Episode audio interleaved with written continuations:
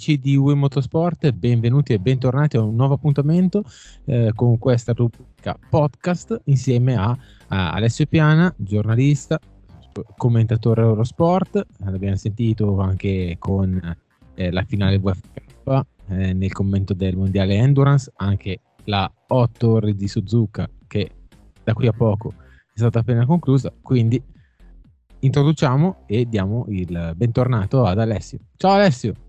Ciao Fabrizio, un saluto a tutti i nostri ascoltatori. Sì, eh, nonostante l'estate ci sono state gare, soprattutto l'autore Suzuka che non è stata propriamente la più spettacolare di tutti i tempi, ma comunque c'è stato tanto da raccontare. E adesso un, un settembre intenso, eh, si corre ogni weekend e poi in moto mondiale ci saranno tutte le trasferte asiatiche, eh, mondiale endurance c'è il Boldore eh, speriamo anche il mondiale Supercross, visto che ne hai parlato, visto che ci sono notizie di round cancellati, speriamo di no, perché cioè, comunque ci si diverte. E poi vabbè, la Superbike, eh, a chi interessa, diciamo così, la Superbike. no, beh, peccato perché comunque il Supercross ha ritrovato quella vivacità, perché sembrava che mh, mm, tolti i big, tolto Dangi, che sembrava il mattatore, o la Roxen che riusciva sempre a sfiorare la possibilità, oltre a fare grandi infortuni, adesso c'è un Tomac che è devastante nel Supercross, poi c'è sempre Barsha che prova a mettersi in mezzo, ma e eh, soprattutto ci sono, come quest'anno, anche Roxen è riuscito a farcela. Sì, eh, nel Supercross diciamo si sta vivendo una situazione un po' particolare perché mh, mm, dallo scorso anno la Federazione Motociclistica Internazionale ha dato vita a questo mondiale eh, WSX staccandosi dall'EMA, eh, organizzazione australiana che sta avendo un po' di problemi proprio in queste ultime settimane perché in origine, cioè, in linea di massima ci dovrebbe essere Mumbatala come come partner finanziario, ma pare si sia tolto un po'. Eh, per cui ci sono un po' di difficoltà, però eh, c'è un mondiale supercross che è più di prospettiva la grande star che Roxen, che ha disputato una grande stagione nell'AMA, perché comunque a prescindere dall'ultimo infortunio che ha saltato l'ultimo round di fatto, poteva concludere i primi tre, e nell'AMA comunque annoverano i migliori piloti fino a prova contraria. Poi quest'anno hanno unificato il Supercross con il National inventandosi il Super Motocross. Adesso a settembre ci saranno i playoff.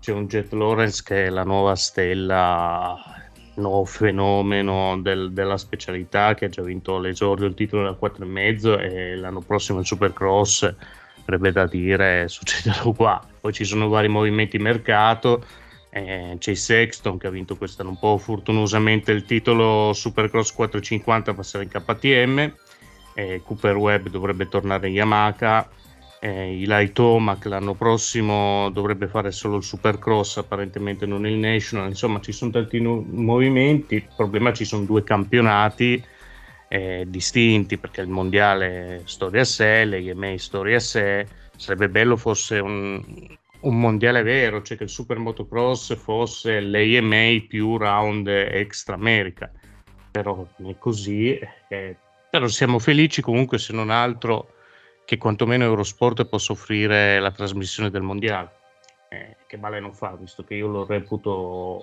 Supercross uno, una delle mie tre specialità preferite e credo piace a tutti. Tu l'hai visto, ti sei divertito anche tu, da, da quanto mi hai raccontato, e speriamo sia così anche nei prossimi round. Guarda, io Supercross lo seguo fino a quando ero piccolo, ma anche perché ho continuato a divorare cassette su cassette di Supercross National eh, della Mondo Corse. E quindi ehm, Stanton, Bale, Ward, Kiedrowski, Matiasevic, Bradshaw, sono praticamente cresciuto a pane Supercross. E ti dico che eh, rivedere Roxen eh, ha un po' quel fascino di Jean-Michel Bail del, dell'europeo che prova a farcela. Poteva farcela anche Musken ma è proprio sparito dai radar. Sì Musken ha anche infortuni anche lui. Negli ultimi anni diversi infortuni adesso però anche però anche il, chiama, il confronto con, con Webb è stato devastante. Sì, eh. web non si sa bene, cioè si, si, sa bene come, nel senso che si è visto il suo vero valore, ma arriva da stagioni Yamaha pessime, passa in KTM, vince il primo anno, vince il terzo, sfiora anche al secondo anno il titolo. Poi Webb di fatto è specialista del supercross, nell'outdoor non ce la fa, si è visto che proprio non ce la fa. Esatto. È una situazione un po' particolare perché, ad esempio, a ottobre ci sarà il motocross delle Nazioni Erne. E ci sono tanti piloti che cambiano marche, come ho detto, Sexton da Honda KTM. E, e per quanto il supercross americano, l'EMA, sia il riferimento assoluto, il mondiale, spiace dirlo, eh, ma è la Serie B a tutti gli effetti, se non C addirittura rispetto alla IMA in termini di piloti e però il team USA che difende il titolo non sa chi schierare. Cioè, è un po' una particolarità. Noi siamo sempre abituati al Dream Team USA e quest'anno non sanno Toma che è rotto, Webb non c'ha una moto, Sexton passerà in KTM e la vedo dura che possa correre con Honda. È una situazione un po' particolare, però va detto che stanno uscendo fuori una serie di talenti in America, mi viene da pensare a Aiden Deegan poi vabbè, ho detto Jet Lawrence che è australiano, suo fratello Hunter che paura che nei prossimi anni monopolizzeranno la scena. E una specialità che tra l'altro in America ha un seguito tuttora pazzesco. Cioè, vedevo i dati d'ascolto di quest'anno, tutti hanno seguito le EMA Supercross, anche rispetto ad altre serie come la NASCAR, l'IndyCar, ehm, veramente un successo strepitoso. Meno l'outdoor, ma è così in America se vogliamo.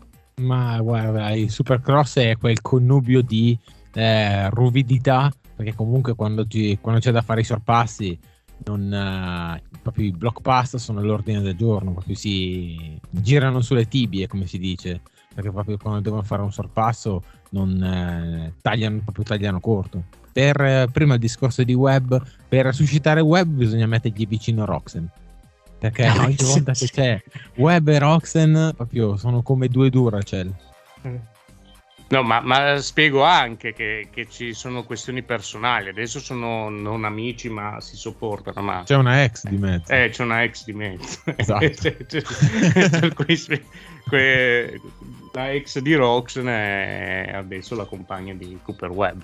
Eh, no, no, questo, questo, lo sapevo, però c'è da dire che eh, perché prima era Barsha che era la scheggia impazzita. Ma tuttora, eh, ancora adesso ogni gara qualcuno gli fa male praticamente.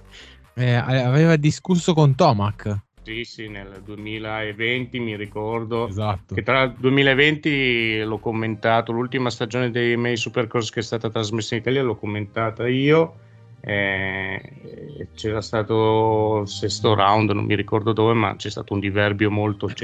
Ma a fine gara? Sì, a fine gara. Fine gara. Eh, ma il supercross è così, ci sono personaggi, poi ovviamente esasperano il confronto perché questo che piace e sinceramente piace anche a me. Io, io discuto animatamente con chi mi fa anche in telecronaca nel Supercross, che è Federico Benedusi, che lui eh, vuole uno sport più pulito, diciamo così. Io invece impazzisco per Justin Barsia, perché mette sempre del pepe, fa sempre casino. Cioè, io uno come lui lo voglio sempre, no? no Però onestamente che oltre le, le righe è oggettivo, cioè Justin Barsia è un pilota che se tu provi a passarlo lui o ti manda in, o lo riesce a passare o ti manda in tribuna. È, è vero. Justin Barsi è così. E, e, a me piace, piace anche il pubblico, cioè è divisivo, nel senso metà pubblico lo ama, metà pubblico lo odia per questo. E, va detto che comunque tu hai citato di nomi leggendari, eh, 20-30 anni fa eh, si, i block pass, i sorpassi decisi si lasciava un po' correre, adesso un po' meno cioè adesso si lascia correre, ma si penalizza. Si mette under probation i piloti, mh, mm, se lo rifai ti squalificano. Però alla fine l'essenza del supercross è rimasta questa. Cioè, è, è sempre. Qui non ci sono track limits, non ci sono robe del genere. Qui, qui se le danno di santa ragione, salvo che ci sia uno che riesce a fare il vuoto. Che tipo...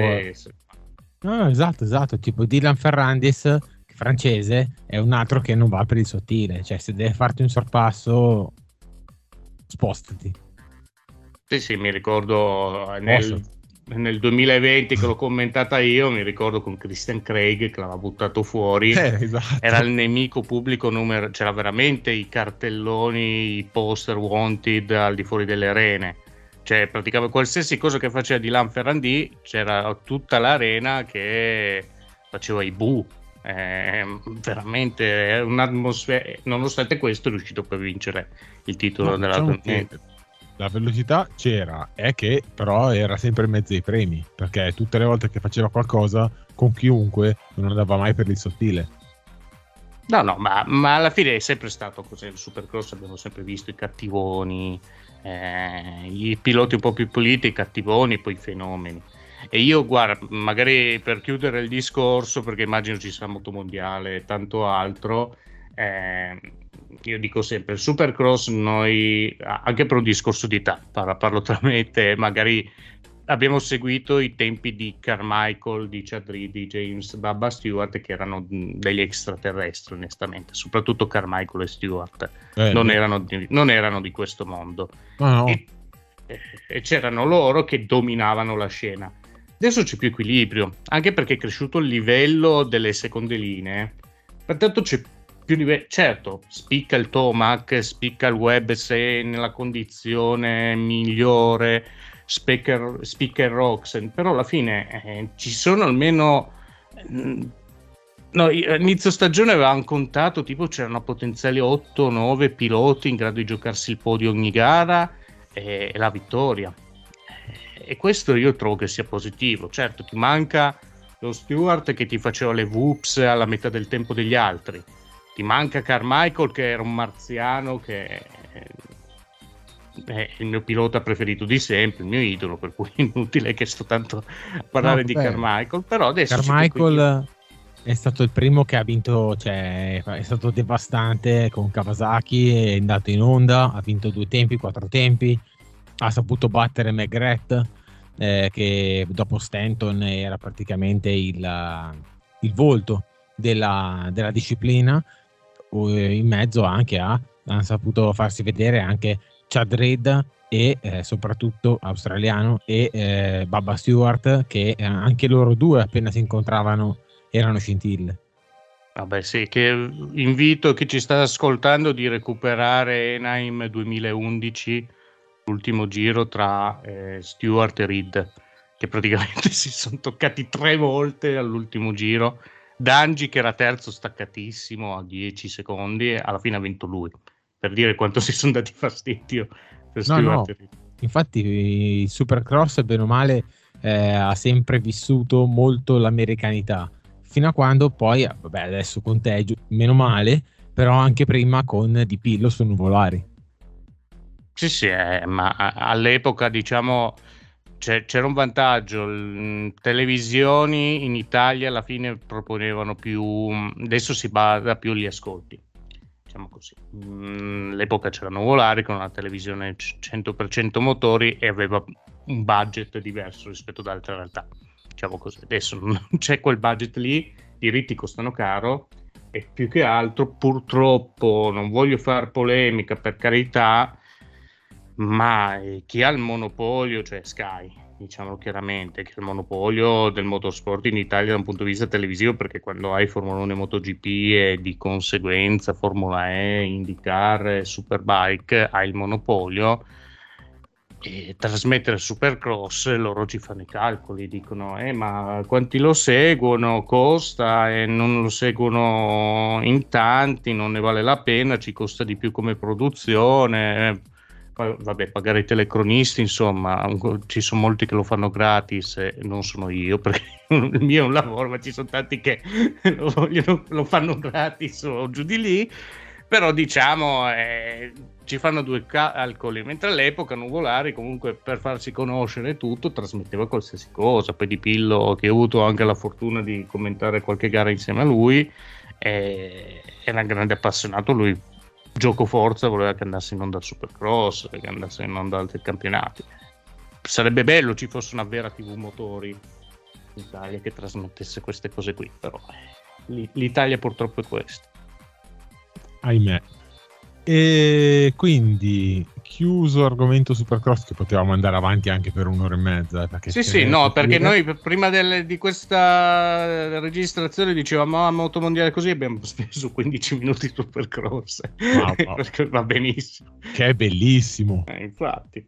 Che è bellissimo parlare di Supercross perché è bellissimo.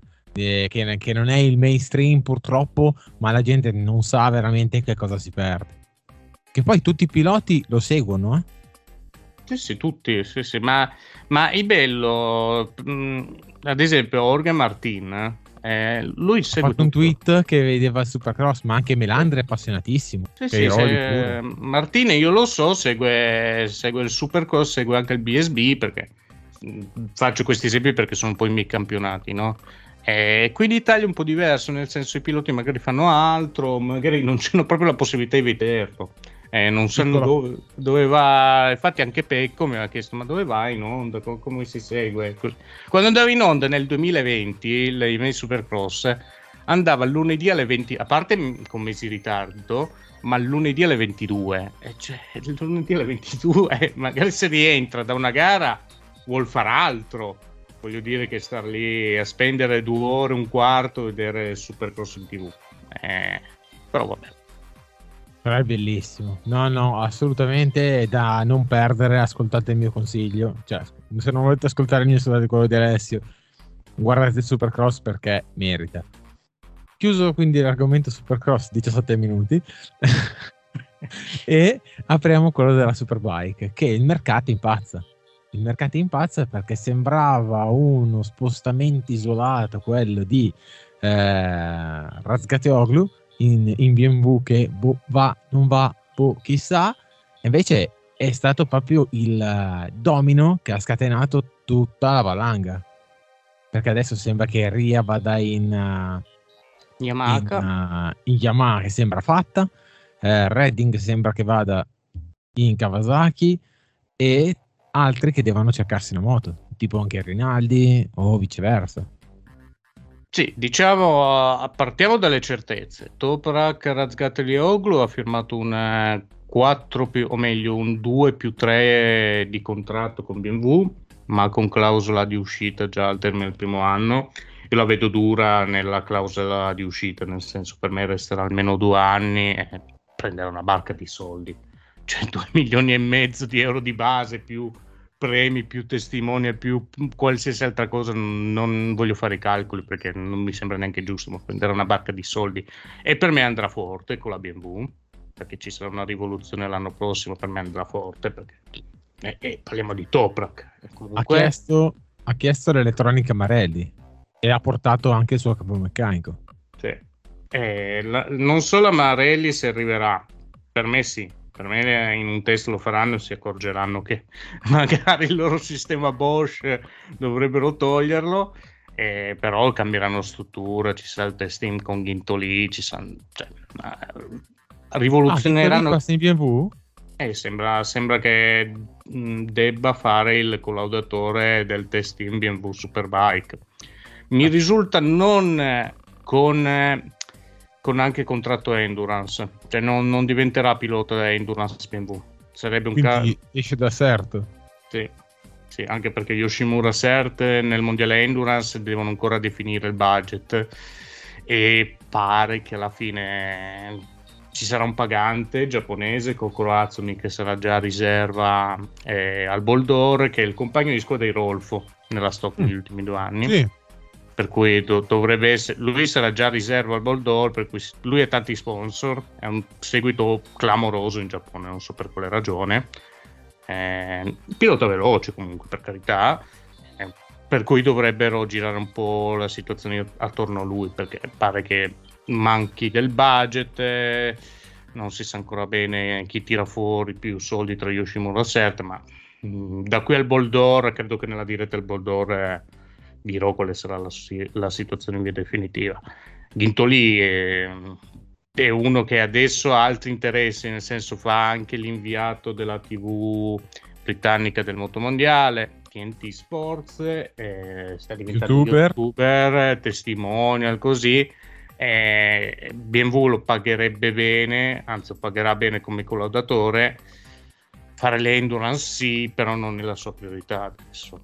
Cioè, um, e, e, non mi risulta ad oggi che diventi anche pilota BMW endurance, um, che li hai i piloti BMW nell'endurance. Cioè, si può dire tutto tranne che manchino i piloti BMW nell'endurance. Comunque, tornando al discorso, BMW si attrezzerà bene, magari non vince il titolo, ma per me è abbondantemente sul podio, qualche vittoria se la porta a casa, Toprak, già dall'anno prossimo. Ducati, Alvaro Bautista ha già riconfermato, accanto a lui ci sarà Nicolo Pulega, è, è fatta, perché così, nonostante continuino a dire ma vedremo, ma è così. Si sapeva.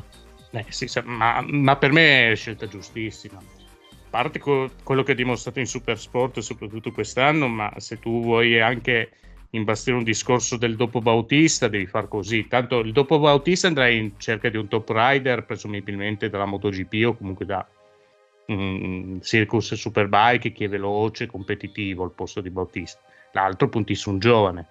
Eh, Michael Robert Rinaldi si è visto in questi anni non ha quella prospettiva lì, non, potrebbe, non ha la proiezione di poter diventare il primo pilota. Bulega non lo sai. Bulega non lo sai, magari sì, magari no. Tanto vale, provi Bulega, per me è scelta giustissima. Eh, è bene così. Cioè, alla fine o mettevi Bulega o mettevi Bassani, ma Bassani si è capito che non piace, perché così, onestamente non piace. Eh, in Ducati, soprattutto lato squadra, lato Aruba, Field Racing, eh, loro dicono anche che hanno determinati dati che vedono che il rendimento è praticamente il medesimo di Rinaldi. A me non sembra mai. Come fanno so... a dirlo? L'ho letta anch'io questa, ma come fanno a dirlo? Cioè, ah, eh... una gara sempre per terra. Ma, Poi... All- allora, è, è, così, sono ingegneri, nel senso, loro sanno che pacchetto ha. Ecco, Bassani, eh, tutti dicono privatone, privato. Sì, privato, però una moto della Madonna. Cioè, il pacchetto tecnico di Bassani è super. Ma cioè, è il team motocorsa che riesce a metterlo nelle condizioni di... Ma certamente. l'anno scorso sono partiti all'ultimo e hanno fatto una stagione bellissima. Ma certamente. Eh è fuori discussione questo, però loro dicono una gran moto va più forte di Rinaldi, ma non sempre va un po' a corrente alternata, così non lo vediamo come un potenziale antagonista importista. Tra l'altro, una cosa che anche dicono in Kawasaki, perché adesso leggo che dicevano avvicinamento di Bassani in Kawasaki, a me risulta che ad esempio Ginrod e Pereriba non, non, lo vedono benissimo Bassani, che non so per quale ragione onestamente. Bassani per me è un pilota che lo, lo devi provare da ufficiale in qualche squadra. Cioè, per capire, eh, perché alla fine i piloti... Guarda, eh, ha girato in questi giorni ad Argo Adrian Huertas, che è campione del mondo Super Sport 300 il 2021, che da due anni sta facendo bene nella Super Sport 600, come, o come la volete chiamare voi e ha provato, ha fatto 70 giri con la Kawasaki Jonathan Ray è andato a 6 decimi dal miglior tempo. Cioè, ha viaggiato fortissimo per una prima uscita con la 1000. Ma se tu finché non gli facevi fare questo test, tu sapevi non quale... Sapevi, certo. eh, è per questo che dico, alla fine Bassani prima o poi lo devi provinare da ufficiale in qualche modo. Cioè, adesso noi valutiamo un, un Bassani nella sua zona di comfort, che è il team motocorsa, dove tutto va a meraviglia, ma al di fuori di questo contesto, Bassani può replicare quelle performance? In linea di massima sì, le può anche migliorare, ma non è detto, eh, perché cioè, anche Rinaldi, Rinaldi faceva meglio con Go Eleven che con il team Aruba, se stiamo a guardare, mentre invece con Barney aveva floppato, cioè a prescindere che aveva un altro pacchetto tecnico, ma Rinaldi proprio in Barney non andava. Eh, per cui, sai, eh, eh alla fine prima o poi questi piloti li, li devi provare. E anche perché in Superbike, cioè andare sempre con l'usato sicuro, si è visto che vai non va. E poi dice giustamente la bomba di mercato è Jonathan Ray, che, che una situazione, io mi sono informato perché come tutti credo era difficile crederci che credere che potesse o potrà lasciare Kawasaki però di fatto eh, ha un contratto che si può liberare tra l'altro senza penali importanti diciamo così e qualcosa non, non, ha funzionato all'interno e mi risulta che anche in Kawasaki, la, in Kawasaki lato prove che se la siano presa perché non si aspettavano un Jonathan Ray mh, che facesse tutto questo perché mi risulta non abbia ancora firmato non si sia ancora accordato. Però la direzione sembrerebbe essere proprio questa che mh, mm, finisca in Yamaha e sai, dopo tutti questi anni, Jonathan Ray andare in Yamaha, dove comunque se tu vai al posto di Toprak Razgatlioglu, tu vai perché sei convinto di poterti giocare il titolo. Se no, tanto vale resti in Kawasaki. No, no, certo, certo. Eh... Io quello che mi, a me risulta strano, eh, adesso farò un discorso, poi dopo mi dai tutte le risposte. Quello che a me risulta strano è che ehm, come Marquez, Ria eh, dopo tanti anni che eh, a vincere, eh, alla prima difficoltà, che comunque è una grande difficoltà, perché comunque eh, la Honda è proprio in un disastro proprio buio totale, come anche la Kawasaki quest'anno, che eh, non è neanche riuscita a difendersi mezza volta, perché comunque anche avendo questo algoritmo benevolo che 250 giri alla volta, però Kawasaki non è riuscita neanche a utilizzarli. Quindi eh, Johnny eh, è uno che non può permettersi di non lottare alla pari col talento che ha. È vero che l'età non è più dalla sua parte, però non è neanche comprensibile come uno della sua caratura, che comunque eh, è sempre eh, nelle posizioni di vertice, non riesca mai a difendersi. E poi hai parlato di Go Eleven e quindi qua mi devi dare un giudizio con un rientrante. Hai detto usato sicuro e quindi si parla di Iannone. Eh sì, se... su Iannone, ma io, mm, io sono stato uno, credo l'unico a non averlo mai difeso in questi anni, nel senso che la squalifica è giusta. Cioè, i quattro anni di squalifica, eh, mi spiace dire, io ho letto tutta la sentenza, ho letto tutto il procedimento, è giusta. Cioè, poco, poi parla, dimmi.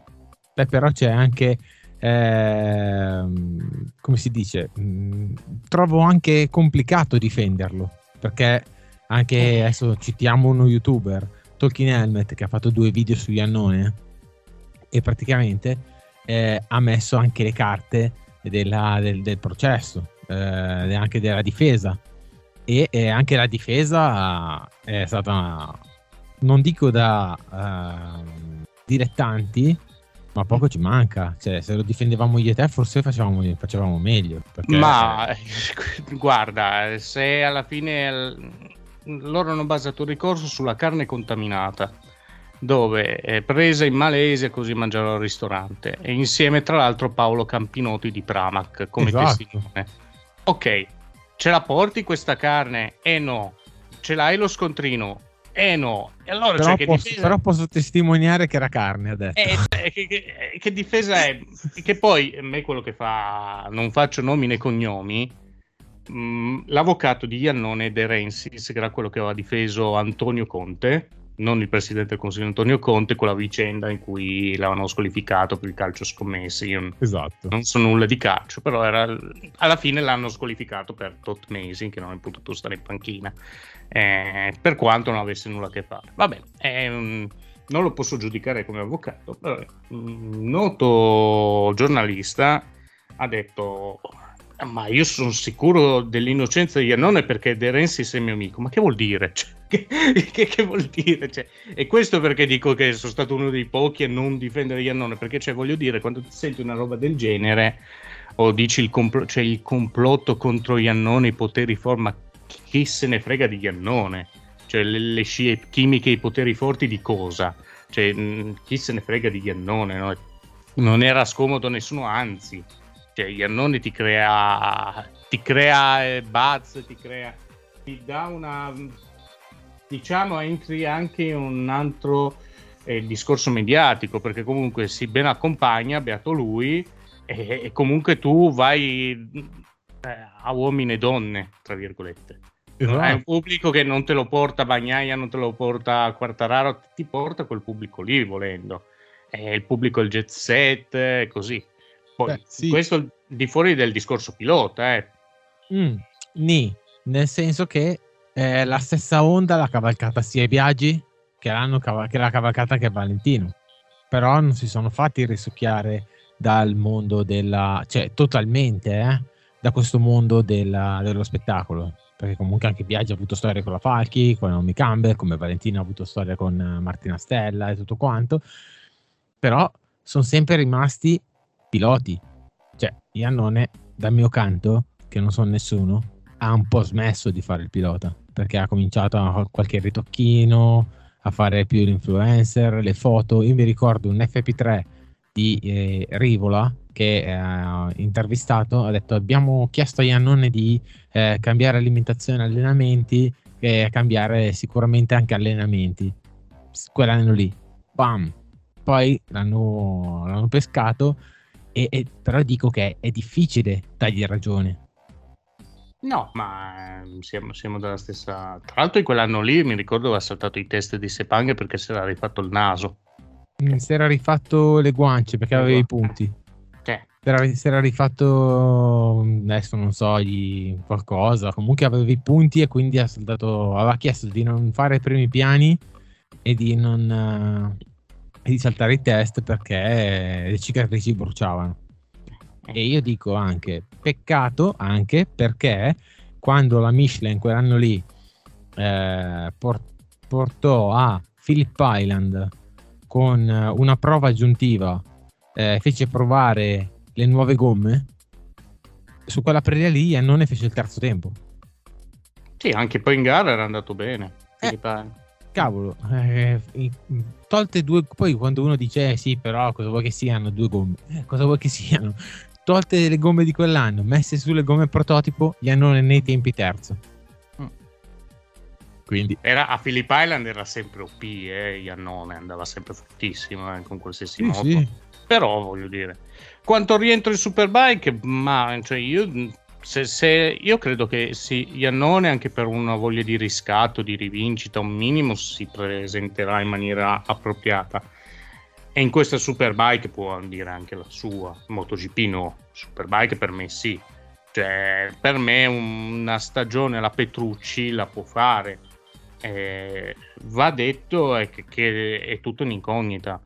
Cioè, partiamo senza elementi alla mano, cioè, solo come teoria. Io, io dico, sicuramente più forte di Hotel.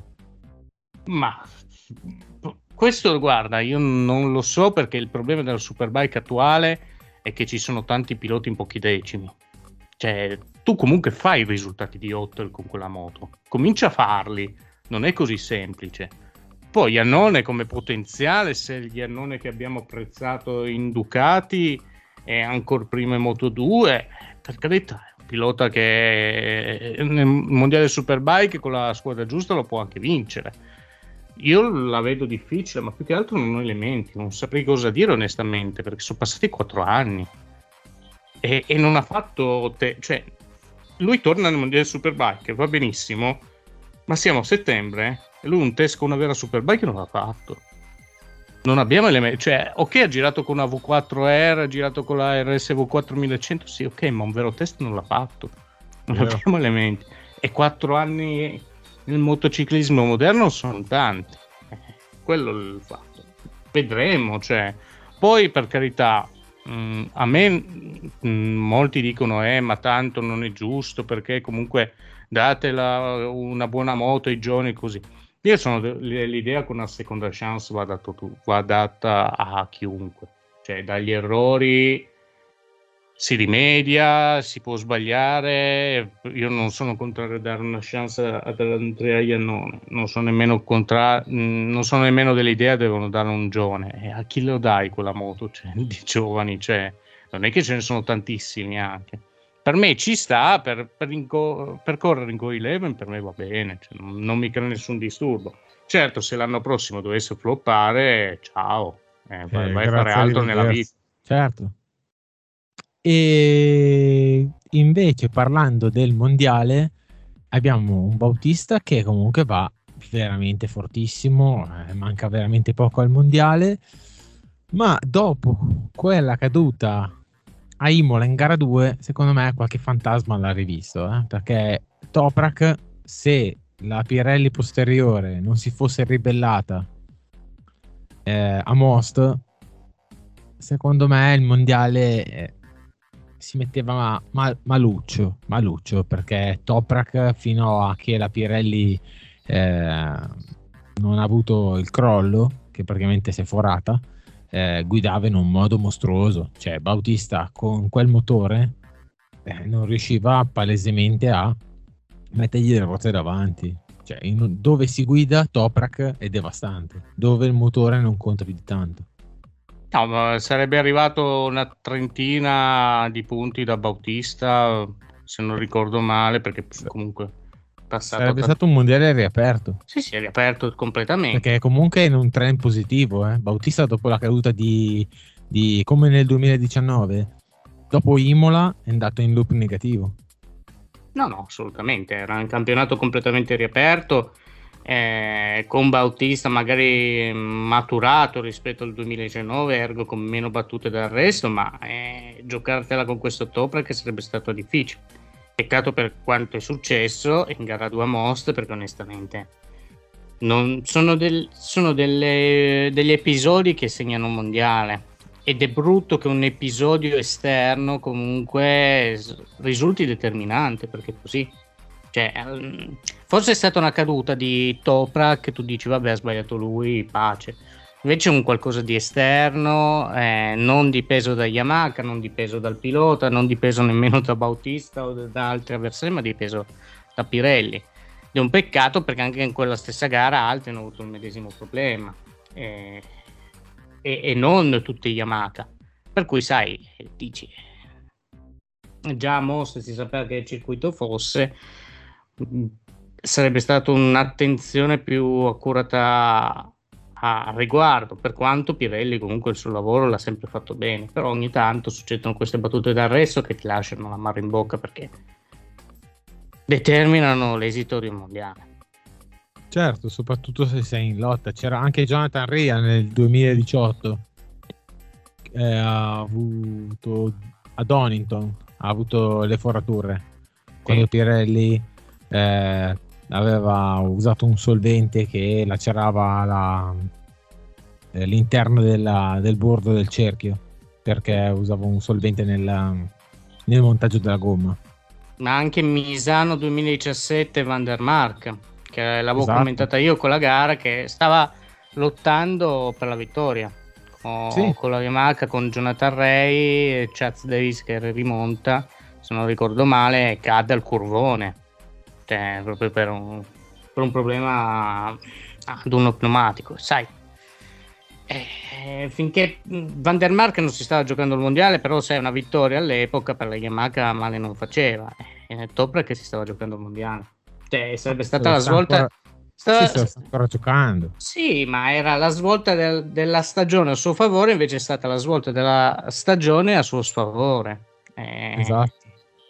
L'estremo no, opposto rimane il fatto che vederlo guidare così è da, è da scuola moto perché Bautista a un certo punto ha smesso di tentare perché non c'era verso, anche sfruttando i cavalli in più sul dritto, non c'era verso di mettergli le ruote davanti, cioè l'unico punto dove passarlo era il rettilineo in staccata. Cioè, sopra che in staccata sappiamo tutti che, che pilota è, soprattutto il pilota. Forse è, senza forse, lo staccatore più forte che c'è in Superbike. Il secondo è Jonathan. Poi dopo, secondo me, c'è Bautista.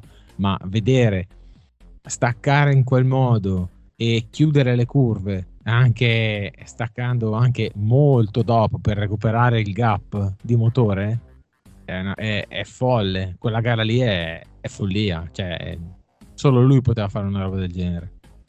No, ma poi è assurdo, cioè assurdo, c'è una spiegazione tecnica, eh, ma soprattutto umana, nel senso, in quanto Topra Krazgatrioglu che fa queste cose, e lui riesce a staccare tardi.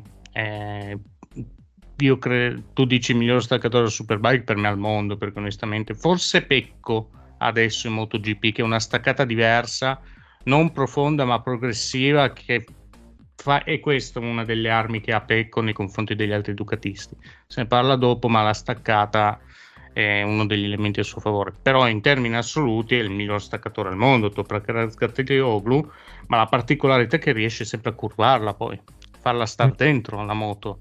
E questo che gli consente anche di fare dei block pass, di fare dei, dei sorpassi all'ultimo che gli altri non escono, proprio perché ha questa capacità qui, perché lui ha un controllo della moto che è spaziale. Mm, lui vive con la moto, cioè, tutti dicono, eh, lo vedete anche soltanto con lo scooter che acrobazie che fa, ma acrobazie a parte, cioè lui vive giorno e notte, si allena, ha, ha imparato questa dote per me naturale di un controllo della moto sopraffino che gli consentì di fare queste cose qui.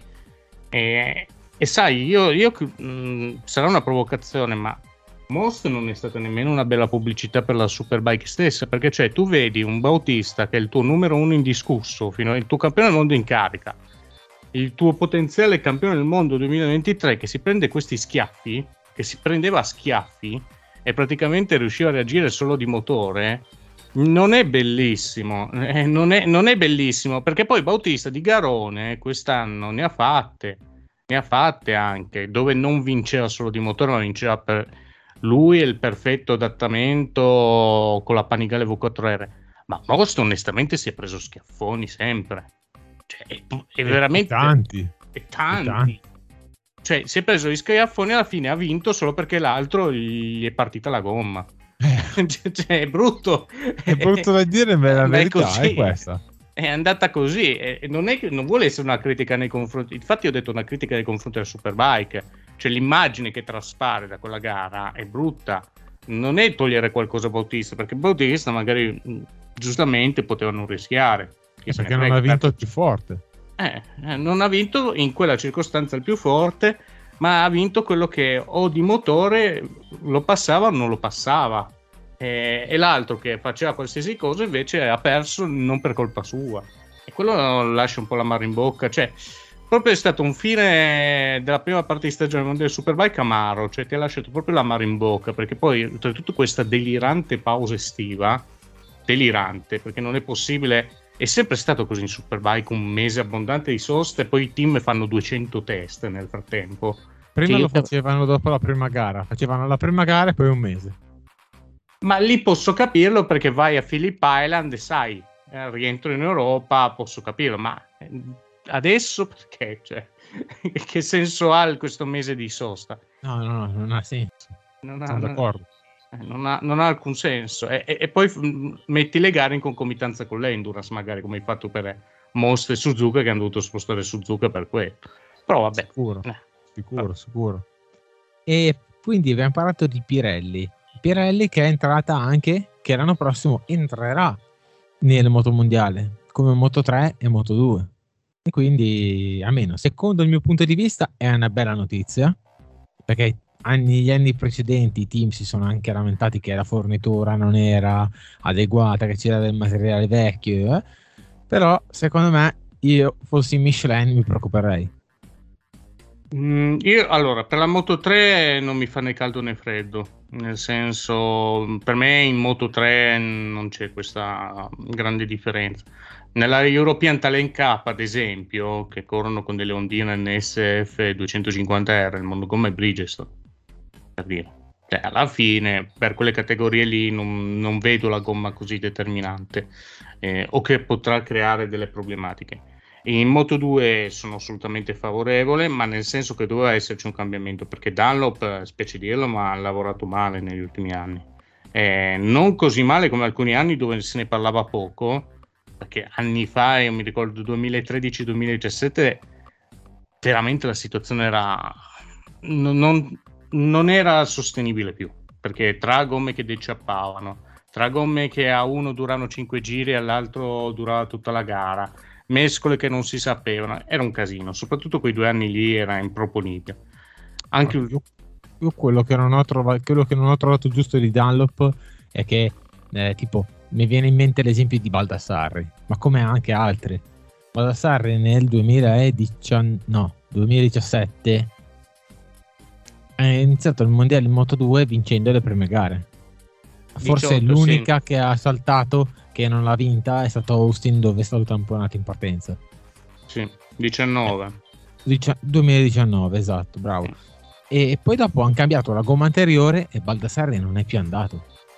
Sì, non è, sì, ma non è che non è più andato per vincere, cioè è passato da fare dodicesimo. Esatto. Cioè, non, non da pre- che senso no, ha far provare delle gomme d'inverno quando uno prova, fa, si prende la mano, telaio, sceglie, sceglie anche qualche telaio, sceglie le configurazioni tecniche per la moto, poi dopo tre gare ti dicono Ah, sai cosa c'è? Eh, io ti cambio la gomma anteriore. Cavolo, il castello cade. Sì, no, ma que- questo è stato uno dei problemi di questo monogomma Dunlop degli ultimi anni. Ma anche adesso ci sono delle specifiche troppo dure e ci sono tante cadute. Ecco, ci sono delle finestre di temperatura dove praticamente le gomme non vanno in temperatura ed è pericoloso. Per cui un cambiamento ci sta. Vedremo e valuteremo se Pirelli è la scelta giusta. Sulla carta sì, però aggiungo una cosa io la vedo molto problematica da un punto di vista passaggio poi MotoGP perché le Pirelli e le Michelin, io non sono un pilota, non sono un tecnico, ma sono un osservatore e un ascoltatore di piloti soprattutto, e le Pirelli ti danno una grande confidenza sull'avantreno. Le Michelin MotoGP, si è visto che devi lavorarci, non è così. Io ho molta paura da questo punto di vista. Cioè, credo sarà un, un, un, problema il passaggio dalla Moto 2 alla MotoGP da Pirelli a Michelin, soprattutto per i piloti di quel livello che arrivano a massimizzare gli pneumatici a livelli top e poi devi riniziare da capo. Io credo che ci sia meno differenza tra le Dallop attuali e le Michelin, proprio come concezione di pneumatici, soprattutto sull'avantreno. Passare da Pirelli a Michelin la vedo difficile, però anche questo è sulla carta, eh, vedremo e valuteremo eh, in seguito. Mi ha un po' sorpreso le tempistiche perché tutti davano per, per, scontato che Dallo proseguisse per almeno altri due anni e poi Pirelli sarebbe subentrata tra due anni, invece hanno anticipato segno che c'era un problema. Aggiungo che in MotoGP adesso c'è l'ombra Bridgestone del ritorno, perché Bridgestone eh, c'è una barca di soldi perché tutto il budget l'ha speso per sponsorizzare le Olimpiadi di esatto, Tokyo che non si sono anch'io per sponsorizzare eh. le Olimpiadi è uscita dal, dal 2010 dalla Formula 1 entrata Pirelli è uscita nel 2015 quasi anche volentieri dopo quello che era successo eh, che non è stato un bello sponsor, eh, il finale di stagione ed è entrata Michelin nel 2016 e, e c'è da dire anche che Michelin, dal 2000, e nella mia opinione, eh, Michelin dal 2016 non ha ancora capito come far funzionare le gomme. E a garantire le stesse gomme a tutti, ma non per un complotto. Non un, contro- non, un riescono... controllo qualità adeguato. È quello il problema principale. Cioè, poi, poi voglio dire, ma Taramasso, io li voglio anche bene a Taramasso, eh, ma che va a dire... Sentire le sue interviste, io, io, veramente mi devo sedere e devo, devo rimanere calmo a sentire le interviste, ma sentire ma... anche Meda che lo mette in condizione di dire certe cose. No, ma cioè, no, non può esserci un responsabile, resta possibilista, non dire no, no, guarda, con la soft non fai la gara assolutamente e alla fine la gara con la soft a, a Spielberg l'ha fatta Marquez con la moto peggiore e la moto peggio indicata per sfruttare quella gomma. No, ma lui, cioè, è, famoso allora... per, lui è famoso per dire tutte le gomme sono garabili, tutto garabile. E una volta che invece dici no, questa assolutamente no, poi il pilota meno indicato con la moto meno indicata ti fa quella gara con la soft, l'unico, cioè e te la fa anche discreta come gara, cioè, evidentemente qualcosa non funziona.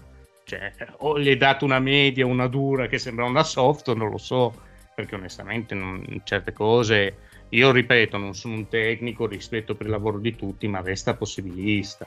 Cioè, non, non, dire una cosa del genere. Però Un'altra adesso vediamo. Perché... Dimmi, dimmi, finisci, scusa. No, che Bridgestone adesso, è che adesso budget perché pare che in Formula 1 vogliono rientrare e resterà Pirelli e credo che adesso in MotoGP rientreranno. E Bridgestone ha una politica, cioè nell'endurance la sto vedendo da diversi anni, una politica un po' particolare. Eh, credo che se dovesse tornare in MotoGP tornerà non assecondando magari le richieste che comunque Speleta Michelin aveva richiesto delle gomme che si consumassero in origine. C'è delle gomme da gestire. Bridgestone non vuole che le gomme si gestiscano. Bridgestone vuole che le gomme durino sempre, che ci puoi fare 15 gare. Esatto. Ma infatti era questo il bello delle Bridgestone, nel senso che eh, la, il, tu, il, cioè, chi guida vuole la, la performance e vuole che eh, tipo le Bridgestone erano durissime, però i piloti potevano spingere in frenata, potevano entrare con i freni in mano, e si spingeva dall'inizio alla fine. A me vedere le gare della, della Michelin, eh, oddio, mi vengono le vertigini perché vedere eh, i piloti che passeggiano per modo di dire, poi la gara inizia agli ultimi sette giri o gli ultimi cinque giri, e ti dico, e queste sono gare? Perché se no le gomme non arrivano in fondo? Eh, capisci? No, ma fa, sono gare. No, concordo con te, poi tu sei un attento osservatore nel senso che segui tutti i campionati, anche tu comunque l'endurance lo guardi. Eh, io sento molti miei colleghi che dicono gare endurance in MotoGP, ma l'endurance non è più così cioè, adesso l'endurance per assurdo è più sprint di quanto lo sia sprint la MotoGP. Esatto. Perché in esatto. MotoGP devi gestire, nell'endurance invece non devi più gestire. Cioè, le Bridgestone dell'endurance ti dicono puoi fare 30 giri a Suzuka. Cioè, le soste a Suzuka le fanno non per le gomme, ma per il carburante. Perché se no restano secco, se no potrebbero andare avanti per altri 10 giri. Eh, e, esatto. sempre con la stessa. Eh, e questo Però gomme fanno gomme, fanno ca- ok, carburante, carburante freni, freni pastiglie, ok? E sì, quello che dici te è vero. Però la Bridgestone eh, è 16,5, Michelin è 17. Cioè, la, la MotoGP c'ha sempre. Cioè, la MotoGP copia tutto quello che non deve copiare. Cioè, la Eccleston. Meno male che non gli hanno fatto fare in Formula 1 di mettergli i regatori in pista meno male, perché se l'avessero preso in parola lo facevano anche loro. Ecco, adesso c'è il problema del verde, dei track limit. Hanno messo dei cordoli che sembrano degli, dei, come si chiama, dei dissuasori per piccioni, che sono grossi così a Jerez e anche a Misano. Però bisogna capire se Bridgestone rientra con 16,5 o 17. E, e poi Bridgestone è un produttore serio, senza fare show come sta facendo Michelin, perché Michelin sta facendo show, che gli hanno chiesto di fare show e sta facendo show. In Formula 1, se rientra Bridgestone, perché, perché Pirelli aveva detto che voleva fare delle gomme senza le termocoperte, tutti hanno detto ma siamo matti, già quest'anno eh, hanno abbassato le termocoperte, dei box sembrava guidassero sul ghiaccio nel primo giro, quindi eh, che la Bridgestone volesse rientrare eh, eh io, sono, io, sono, il primo a esserne felice perché, non, perché da purista non si possono vedere le gare così. No, per me se Bridgestone torna, torna con le 17 che a parte sono obbligatori nell'endurance dal 2017, hanno derogato solo per Suzuka.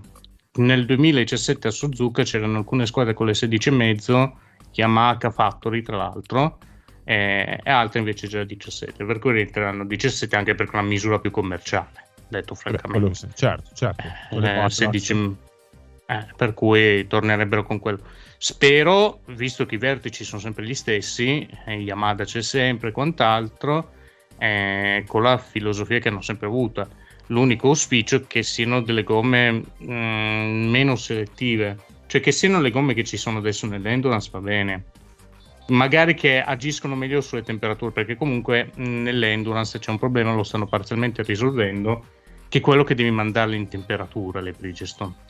Eh, se era quello rischi... che c'era anche in MotoGP, se ti ricordi sì, nel 2011 eh, nella curva 10 del Saxering praticamente chiunque sul, con le temperature fredde o se ti ricordi anche Assen eh, Valentino Rossi nel 2009 fece il tormentino quello lento e cade perché la, la gomma era fredda era quello sì, ma Rossi si è fatto male al Mugello per questo eh, perché ha rallentato perché per far passare Barbera ha rallentato due curve dato gas alle biondette è stato sparato in aria per questo. Esatto. Eh. Purtroppo mi tocca dirlo e mi dispiace, ma anche Simoncelli. Beh, oddio, Simoncelli quando? La morte? Eh, sì. mm. Lì, eh, lì è esagerato lui, eh. Vabbè. Però era partita anche un po' con la dura, era fredda. Sì, può essere, però. Mm, mi sembra un caso meno palese di quello che è ad esempio Valentino nel 2000. No, no, quello di Valentino è evidente, ha mollato appena appena si sono raffreddate e l'ha sparato in aria. Ha avuto la sfiga che è caduto sull'asfalto e lì si è, si è rotto la gamba. Cioè nella ghiaia non se la sarebbe rotta. Però vedremo, cioè, non parliamo è un'ipotesi Bridgestone nel senso alla fine ci vuole un fornitore. l'unica cosa è che non voglio il, la fornitura libera perché ok sarebbe più sportivo in un campionato del mondo come nell'endurance che comunque non c'è monogo- la fornitura unica sarebbe opportuno non ci fosse fornitura unica, ma abbiamo visto che in determinati campionati non è più sostenibile. Cioè MotoGP, Michelin Bridges abbiamo visto come è finita eh, all'epoca, per cui mm, Beh, purché siamo... un altro regolamento, eh? Eh, però ade- adesso sai come, come, fai? Se tu apri a, a diversi produttori eh, o, o, ciascun produttore dedica attenzione solo a una casa, cioè non lo so, eh, Ducati con Michelin, Bridgestone con Honda, eh, Dunlop con Yamaha, così potrebbe essere sostenibile. Beh, Ma andiamo a vedere, andiamo a vedere come, scusami, se andiamo a vedere come è andata la storia, la storia è che eh, Michelin, nelle 500 c'era Michelin e Dunlop, poi Dunlop pian piano è uscita di scena, poi Livio Suppo ha avuto l'idea di dire però prendiamoci Bridgestone perché eh, ehm, la Michelin non riesce a darci delle gomme dedicate per Ducati perché abbiamo altre esigenze, abbiamo la moto completamente diversa da tutti gli altri, non è una giapponese, abbiamo distribuzioni di pesi diverse. No, non solo quello, non li garante, perché in sostanza Michelin non garantiva da contratto il medesimo trattamento di Honda Yamaha che nemmeno il gommino, il gommino di Valentino, che non era il gommino di Valentino, ma era il gommino prodotto in loco praticamente, era esclusiva di Honda Yamaha, non rientrava Ducati, per cui tanto vale Ducati ha azzardato Bridgestone. E però c'è, qua- c'è, qualcuno, c'è qualcuno che continua a parlare di questo gommino. Ma, ma la storia del gommino magari facciamo un'altra puntata, ma, no, no, ma non c'è nulla da... Po- Guarda, non c'è nulla da nascondere, semplicemente in quegli anni lì, parliamo di 2004, 5, 6, eh, già 7 non gliel'avevano vietato, in sostanza Michelin aveva un contratto con Honda Yamaha che garantiva a un pilota scelto da loro, al massimo due piloti scelti da loro ad ogni weekend, delle gomme che praticamente venivano fabbricate o in loco o praticamente a Clermont-Ferrand e poi portate con il furgoncino nel weekend di gara in base ai riferimenti del venerdì. Le producevano, arrivavano poi già il sabato e la domenica avevano la gomma giusta, perfetta. Dato che c'era questo contratto, Yamaha chi aveva il gommino? Ovviamente Valentino Rossi, perché non gli vai dare il gommino Colin Edwards, perdonami. Ovviamente lo dai Valentino Rossi e Honda a rotazione, cioè se doveva, si giocavano il titolo con Aiden ce l'aveva lui, se no ce l'aveva Gipernau nel 2005 molte gare ce l'aveva Milante. Nel 2006 sono arrivate addirittura che riuscirono a garantire a due piloti, perché c'erano più piloti in corsa per il titolo, dunque garantivano più piloti. Ad esempio, Estoril, cos'è successo? Che quella gomma l'aveva scartata sia Valentino Rossi sia Marco Melandri, se l'era presa Tony Lies e Tony Lies ci ha vinto la gara quella dei 5 millesimi, per dire, eh, non era il gommino di Valentino Rossi, è, era esclusiva sua in Yamaha, ma perché era Valentino. Perché cioè, o lo davi a Valentino o lo davi a Colin Edwards, ma ce l'avevano anche i piloti Honda a scelta. Certo. Cioè, non è, non è, niente, nessun complotto così, è, è tutto alla luce del sole questo. Poi se uno vuole vederci complotti, favoritismi, non è favoritismi non c'è, cioè è palese que- la situazione eh, quale fosse. È come dire no, poi... un pilota, un pilota ufficiale la moto migliore rispetto a un pilota clienti, cioè è normale nella storia delle corse. Poi se uno vuole vedere che Michelin voleva favorire Valentino non è così. Eh, difatti in Honda non hanno perso il titolo per questo, anzi. Se no Honda passava a Bridgestone ben. Se la, Ducati l'ha fatto perché da contratto praticamente non poteva usufruire di questo vantaggio. Secondo te Honda, se non avesse avuto lo stesso trattamento tecnico di Yamaha da parte di Michelin, cosa avrebbe fatto? Sarebbe stata Bridgestone molto presto. Eh, sarebbe, figurati, piazzavano, gi- giravano giorno e notte a Motegi, Suzuka per sviluppare quelle gomme. Eh, eh, per cui non era quello il fatto. Poi vabbè, eh, di quel periodo il problema per me, sinceramente, è stato un problema di comunicazione di quel periodo perché quando si diceva Gommino e Valentino, tu spiegagli la storia così com'è, ovvero era così, nessuno avrebbe dubitato. Invece cercavi sempre di nascondere per paura che qualcuno interpretasse male, il risultato è che adesso molti credono al Gommino e Valentino. Esatto. Però, Però, quello che dico io è che eh, poi com'è, com'è andata a finire? Che eh, ultimo anno, 2008, è stato l'ultimo anno dove c'è stato il dualismo, che non, che non c'è stato dualismo perché le Michelin andavano palesemente meno delle, delle Bridgestone. Cioè, le Bridgestone, cioè Rossi nel 2008 è dovuto per forza dire datemi le Bridgestone, se no, così, qui il mondiale non si vince con le Michelin. E infatti poi nel, nel 2008 sono venute anche le gare tipo eh, Laguna Seca, che è stata una, un garone. Peccato che si è conclusa parecchi giri prima, però è stato l'unico modo per lottare con una coppia, un, una, un trace di assi perfetti, Ducati, Casey Stoner e eh, Bridgestone. Infatti nel 2009 eh, c'era già il regime di mono, forse il primo anno di monogomma o il secondo? No, il primo. Il primo? 2009. Ecco. Sì. E, è diventata tutta Bridgestone. Sì, perché già nel 2008, ad esempio, HRC nel 2008 passò a Bridgestone in corso d'opera.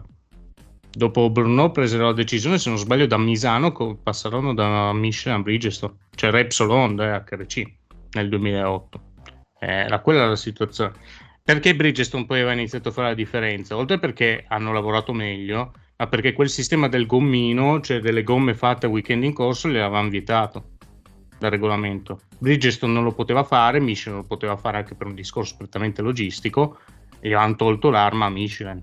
Eh, esatto. per, cui Bridgestone ha lavorato meglio, ha pianificato meglio il lavoro, questo va detto, ma aveva anche Michelin non aveva più quell'arma in più che aveva. Cioè, Michelin queste cose qui le faceva anche nel BSB. Nel BSB c'era il team H Plant Honda con Chionari e Jonathan Ray che provava queste gomme qui cioè, ci sono delle storie a Mondello Park. Avevano fermato il camioncino della Michelin che stava andando, mi pare, verso Erezzo, verso Le Mans, a portare le gomme. Cioè, le aveva provate nel, nello stesso weekend per verificare la carcassa se era quella giusta, l'aveva provate Chionari nel DSB. Cioè, per dire, avevano un, un sistema per provare queste mescole, queste gomme, avveniristico. Però onestamente da un punto di vista di costi se lo poteva permettere Michelin e questo non, va sicur- non giova sicuramente lo sport. E poi è controproducente perché appena ti vietano questo, si è visto, Michelin è, letteralmente ha subito l'avanzata Bridgestone. Uh, cui, la voglia. Per cui voglio dire. E boh, niente, abbiamo parlato di gomme, Supercross gomme. Ecco. Abbiamo parlato di gomme, quindi io ti dico, settimana prossima sei già convocato e parliamo di mercato. Bene, dai, parliamo So, solo una cosa, però parliamo anche magari un po' più, ge- anche magari qualche, come abbiamo fatto in questo episodio qui, però è, un, è più una provocazione che lancio nei confronti di, di, alcuni media del settore. Cioè, adesso le moto in pista stanno diventando un appendice al mercato piloti. Cioè, si parla solo di mercato, ma anche chi se ne frega. Cioè, cioè, cioè praticamente si parla sempre di, di mercato, di, di ipotesi inventate, perché alcune sono inventate cioè, ma alla fine eh, in pista ci corrono i piloti, ci fanno vedere grandi cose, qualche gara è bella, qualche gara è brutta, ma insomma il motociclismo. Comunque ne parleremo, dai. Settimana prossima già convocato, quindi chi ci deve seguire ci segua come al solito e settimana prossima si spazierà eh, totalmente tra eh, MotoGP, Moto2, Moto3, Superbike, quindi ce n'è da dire. D'accordo, allora settimana prossima. Assolutamente sì poi ti faccio sapere il giorno e poi eh, siamo in pole position e aggrediamo la situazione. Va bene, grazie allora Fabrizio. Grazie mille Alessio come sempre, grazie a tutti che, per il seguito che ci seguite e quindi alla prossima Alessio e buona giornata. Ciao a tutti, ciao ciao. Ciao ciao.